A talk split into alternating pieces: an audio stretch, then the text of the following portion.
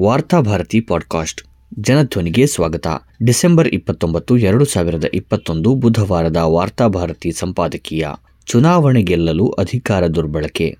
ಭಾರತದ ಅತ್ಯಂತ ದೊಡ್ಡ ರಾಜ್ಯವೆಂದು ಹೆಸರಾದ ಉತ್ತರ ಪ್ರದೇಶ ಚುನಾವಣೆಯ ಹೊಸ್ತಿಲಲ್ಲಿದೆ. ಅಲ್ಲಿನ ವಿಧಾನಸಭಾ ಚುನಾವಣೆ ಬಿಜೆಪಿಗೆ, ಅದರಲ್ಲೂ ಪ್ರಧಾನಮಂತ್ರಿ ನರೇಂದ್ರ ಮೋದಿಯವರಿಗೆ ಪ್ರತಿಷ್ಠೆಯ ಪ್ರಶ್ನೆಯಾಗಿ ಪರಿಣಮಿಸಿದೆ. ಕಳೆದ ಐದು ವರ್ಷಗಳ ಯೋಗಿ ಆದಿತ್ಯನಾಥ್ ನೇತೃತ್ವದ ಸರ್ಕಾರದ ದುರಾಡಳಿತದಿಂದ ರೋಸಿ ಹೋಗಿರುವ ಮತದಾರರು ತಿರುಗಿ ಬೀಳುವ ಸೂಚನೆಗಳಿವೆ. ಇದರಿಂದಾಗಿ ಸ್ವತಃ ಪ್ರಧಾನಿ ಮೋದಿ ಚುನಾವಣಾ ಪ್ರಚಾರಕ್ಕೆ ಇಳಿದು ಬೆವರು ಸುರಿಸುತ್ತಿದ್ದಾರೆ. ಅಲ್ಲಿನ ಪರಿಸ್ಥಿತಿ ಎಷ್ಟು ಬದಲಾಗಿದೆ ಎಂದರೆ, ಪ್ರಧಾನಿ ಮೋದಿ ಅವರ ಪ್ರಚಾರ ಸಭೆಗಳಿಗೆ ಜನ ಸೇರುತ್ತಿಲ್ಲ. ಕಾನ್ಪುರದಲ್ಲಿ ಅವರ ಸಭೆಗಳಿಗೆ ಜನರನ್ನು ಸೇರಿಸಲು ಸರ್ಕಾರದ ವಿವಿಧ ಇಲಾಖೆಗಳಿಗೆ ಜಿಲ್ಲಾಡಳಿತ ಕಟ್ಟುನಿಟ್ಟಿನ ಸೂಚನೆ ನೀಡಿದೆ. ಆರೋಗ್ಯ, ತೋಟಗಾರಿಕೆ, ಆಹಾರ, ಗ್ರಾಮೀಣಾಭಿವೃದ್ಧಿ ಮತ್ತಿತರ ಇಲಾಖೆಗಳಿಗೆ ಈ ರೀತಿಯ ಸುತ್ತೋಲೆ ಹೋಗಿದೆ. ಸರ್ಕಾರದ ವಿವಿಧ ಯೋಜನೆಗಳ ಫಲಾನುಭವಿಗಳು, ಅಂಗನವಾಡಿ ಕಾರ್ಯಕರ್ತೆಯರು, ಪಂಚಾಯತ್ಗಳ ಸಹಾಯಕರು ಹಾಗೂ ಇತರರು ಪ್ರಧಾನಮಂತ್ರಿ ಮೋದಿಯವರ ಬಿಜೆಪಿ ಪ್ರಚಾರ ಸಭೆಗೆ ಹಾಜರಿರಬೇಕೆಂದು ಸೂಚಿಸಲಾಗಿದೆ. ಪ್ರಧಾನಿ ಸಭೆಯಲ್ಲಿ ಪಾಲ್ಗೊಳ್ಳುವವರಿಗೆ ಸಾರಿಗೆ, ಆಹಾರ ಮತ್ತು ವಸತಿ ವ್ಯವಸ್ಥೆಯನ್ನು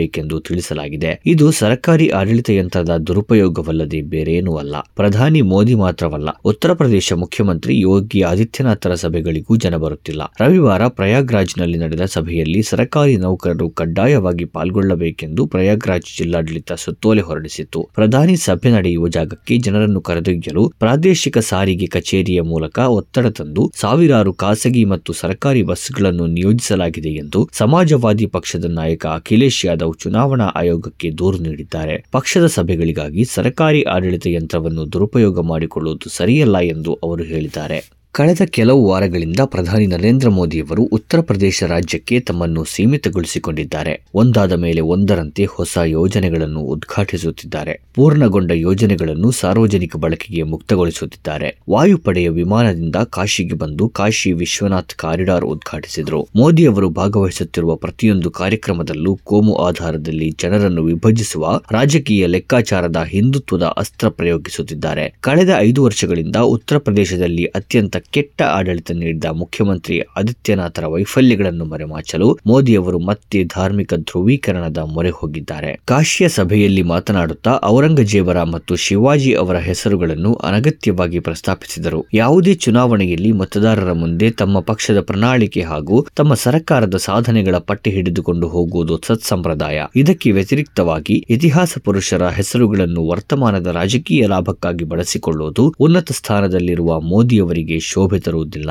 ಯಾವುದೇ ರಾಜ್ಯದ, ಯಾವುದೇ ಸರ್ಕಾರದ ಯೋಜನೆಗಳು ತೆರಿಗೆದಾರರ ಹಣವನ್ನು ಬಳಸಿಕೊಂಡು ರೂಪಿಸಿದ ಯೋಜನೆಗಳಾಗಿವೆ. ಈ ಯೋಜನೆಗಳನ್ನು ಒಂದು ರಾಜಕೀಯ ಪಕ್ಷದ ಚುನಾವಣಾ ಲಾಭಕ್ಕಾಗಿ ಬಳಸಿಕೊಳ್ಳುವುದು ಸರಿಯಲ್ಲ. ಅದಷ್ಟೇ ಅಲ್ಲ, ಪ್ರಧಾನಿ ಮೋದಿಯವರು ತಮ್ಮ ಧಾರ್ಮಿಕ ನಂಬಿಕೆಗಳನ್ನು ರಾಜಕೀಯ ಲಾಭಗಳಿಕೆಗೆ ಬಳಸಿಕೊಳ್ಳುವುದು ಸರಿಯಲ್ಲ. ಭಾರತದಂತಹ ವೈವಿಧ್ಯಮಯ, ಬಹುಮುಖಿ ದೇಶದ ಪ್ರಧಾನಿ ಸ್ಥಾನದಲ್ಲಿರುವ ಮೋದಿಯವರು ಅಯೋಧ್ಯೆ ಹಾಗೂ ಕಾಶಿ ಮಂದಿರಗಳಲ್ಲಿ ನಡೆದ ಧಾರ್ಮಿಕ ವಿಧಿವಿಧಾನಗಳಲ್ಲಿ ಪಾಲ್ಗೊಂಡಿರುವುದು ಪ್ರಜಾಪ್ರಭುತ್ವದ ಸತ್ಸಂಪ್ರದಾಯದ ಲಕ್ಷ್ಮಣ ರೇಖೆ ದಾಟಿದಂತಲ್ಲದೆ ಬೇರೇನೂ ಅಲ್ಲ. ಪ್ರಧಾನಿ ಮೋದಿಯವರು ಭಾರತದ ಎಲ್ಲ ಧಾರ್ಮಿಕ ಜನಸಮುದಾಯಗಳಿಗೆ ಸೇರಿದ ನೂರ ಮೂವತ್ತೈದು ಕೋಟಿ ಜನರ ಪ್ರತಿನಿಧಿ. ಇನ್ನು ಮುಂದೆ ಸಾರ್ವಜನಿಕವಾಗಿ ಅವರ ವರ್ತನೆ ಶಿಷ್ಟಾಚಾರದ ಮಿತಿಯೊಳಗೆ ಇದ್ದರೆ ಕ್ಷೇಮ. ಪ್ರಜಾಪ್ರಭುತ್ವ ವ್ಯವಸ್ಥೆಯಲ್ಲಿ ಸಾರ್ವಜನಿಕ ಜೀವನದಲ್ಲಿ ಇರುವವರು, ಅದರಲ್ಲೂ ಚುನಾಯಿತ ಸ್ಥಾನಮಾನಗಳನ್ನು ಹೊಂದಿದವರು, ಸಾಂವಿಧಾನಿಕ ಚೌಕಟ್ಟಿನಲ್ಲಿ ಒಪ್ಪಿತ ಮೌಲ್ಯಗಳ ಗೆರೆದಾಟದೆ ಕಾರ್ಯನಿರ್ವಹಿಸಬೇಕು. ವೈಯಕ್ತಿಕ ನಂಬಿಕೆಗಳನ್ನು ರಾಜಕೀಯ ಲಾಭಕ್ಕೋಸ್ಕರ ಸಾರ್ವಜನಿಕವಾಗಿ ಪ್ರದರ್ಶಿಸಬಾರದು. ಪ್ರಧಾನಮಂತ್ರಿ ನರೇಂದ್ರ ಮೋದಿಯವರು ಉತ್ತರ ಪ್ರದೇಶದ ಚುನಾವಣಾ ಪ್ರಚಾರವನ್ನು ಚುನಾವಣಾ ವೇಳಾಪಟ್ಟಿ ಪ್ರಕಟವಾಗುವ ಮುಂಚಿತವಾಗಿಯೇ ಆರಂಭಿಸಿದ್ದಾರೆ. ಅದಕ್ಕೆ ಅಭ್ಯಂತರವಿಲ್ಲ. ಆದರೆ ಇದಕ್ಕಾಗಿ ಸರ್ಕಾರದ ಆಡಳಿತ ಯಂತ್ರವನ್ನು ಬಳಸಿಕೊಳ್ಳುವುದು ಸರಿಯಲ್ಲ. ಚುನಾವಣಾ ಆಯೋಗ ಈ ಬಗ್ಗೆ ಗಮನಿಸುವುದು ಸೂಕ್ತ.